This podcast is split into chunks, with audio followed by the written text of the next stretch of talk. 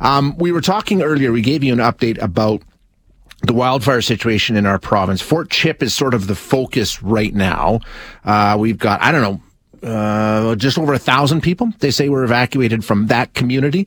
Um, we've also got a few thousand from other communities. At one point, we were up to about 20,000 people forced from their homes. Uh, most of them have made their way back now. Fire danger has certainly started to diminish in most parts of the province. For example, in Edmonton and surrounding area, the fire ban has been lifted. Uh, also in some national parks, Jasper lifted theirs last weekend.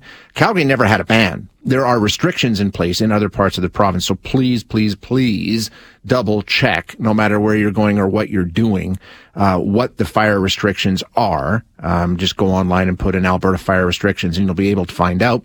Um, and then be really, really careful. We're, we're not out of the danger area at all here. Things have gotten better. Things have cooled off. We've got a little bit of rain. It's improved. However, um, the risk is still incredibly high in some parts of the province.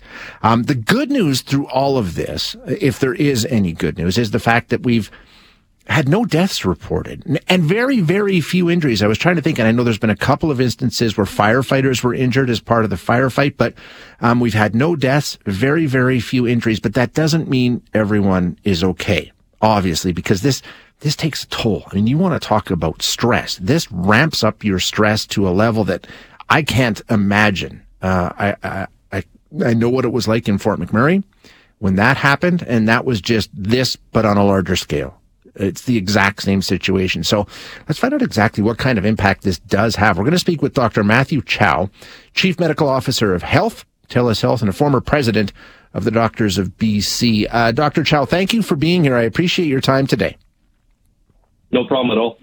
Um, so, so this spring, month of May, particular here in Alberta, we have seen tens of thousands of Albertans dealing with what you'd have to call extreme stress, right? Like some of the most extreme stress you can face.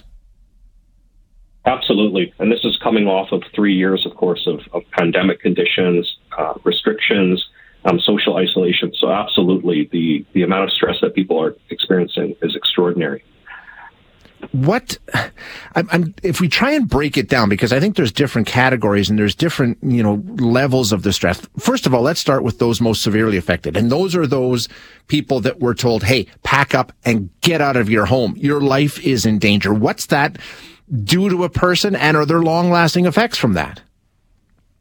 Yeah, so absolutely, there are there are critical impacts to folks that are directly in a danger zone that are evacuating um, that are worried for their homes, their businesses, their livelihoods. Um, and those stresses are no different than any type of uh, you know, natural disaster or catastrophe. Uh, it's all about making sure people are safe uh, because, you know, of course, the property can be restored uh, or replaced, people cannot. And so it's all about making sure people are safe. Uh, and then even those um, that live outside the disaster zone are being impacted, um, you know, receiving people who are displaced, being affected by wildfire smoke. And of course, in the long run, there's also delayed impacts, which is something that medical professionals are becoming more aware of. Is you know weeks or months down the line, people can face obstacles um, that actually originated from the original disaster scenario. In in what way? I mean, uh, uh, give me a little more about that. In terms of, uh, would that be almost like a post traumatic stress disorder response, that kind of thing? You got it. Um, we're seeing more and more these days people that uh, initially weather the storm um, and and look like they're doing quite well, and then weeks or months later start to develop anxiety disorders, depression, uh, post traumatic symptoms. Sometimes these can seem like they're coming out of nowhere, um, but in fact, they're related to the initial injury. Uh, it's you can think of it as a type of psychological injury that people experience. Um, basically, I like to think of it as um, you know during the initial disaster, you've got your adrenaline running. You're all about um, saving saving lives and limbs uh, you're, you're protecting yourself, you're protecting your family and your community. And then once that adrenaline wears off uh, and you have a chance to take stock, that's when um, some of these mental health uh, conditions can start to uh, declare themselves. What about people who aren't necessarily forced from their homes, but those who were put on alert? I mean, that's stressful too, right? Like, hey, be ready. This could happen. I mean, that puts you on a heightened state of awareness, and uh, that that's got to have an impact too. Exactly. And if you're a resilient individual, if you've had proper rest, if you have a great support network, if you're uh, if you if you've got great social connections, you can be protected against that stress. People can cope very well with that stress. Uh, these days, though, it's it's really rough right now. Um, we've got economic uncertainty. Uh, we've had the lingering uh, impacts from the pandemic. Um, you know, people's livelihoods were disrupted, and so you add this wildfire situation on top of all that, and your cup gets pretty full pretty quickly. And and that's why even folks who normally I think would be quite resilient against stresses are experiencing you know more difficulty right now we know that we could very well be back in a situation next week like we were two weeks ago. We know that the conditions can change in a minute. We can have tens of thousands of people once again on evacuation alert or order. Can you prepare? Is there any way, doctor, to sort of, you talk about resilience. I mean, that's all after the fact kind of stuff. Is there any way to prepare yourself for what could be coming your way? Yeah. So I'm a big fan of prevention and being proactive about your mental health. And so now is the time uh, when when you know you're out of the danger zone to build up some good habits, get proper rest, uh, get help right now if you're experiencing any type of mental health challenges.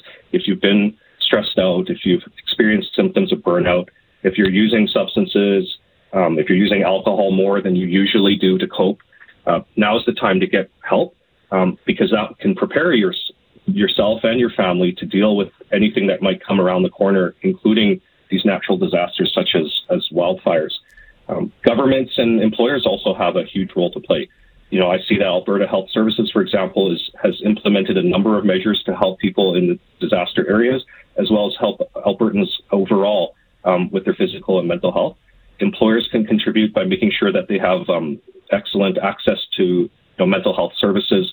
You know, the organization I work for, for example, offers something called Total Mental Health, you know, which is a comprehensive uh, mental health strategy for, for employers to provide to employees.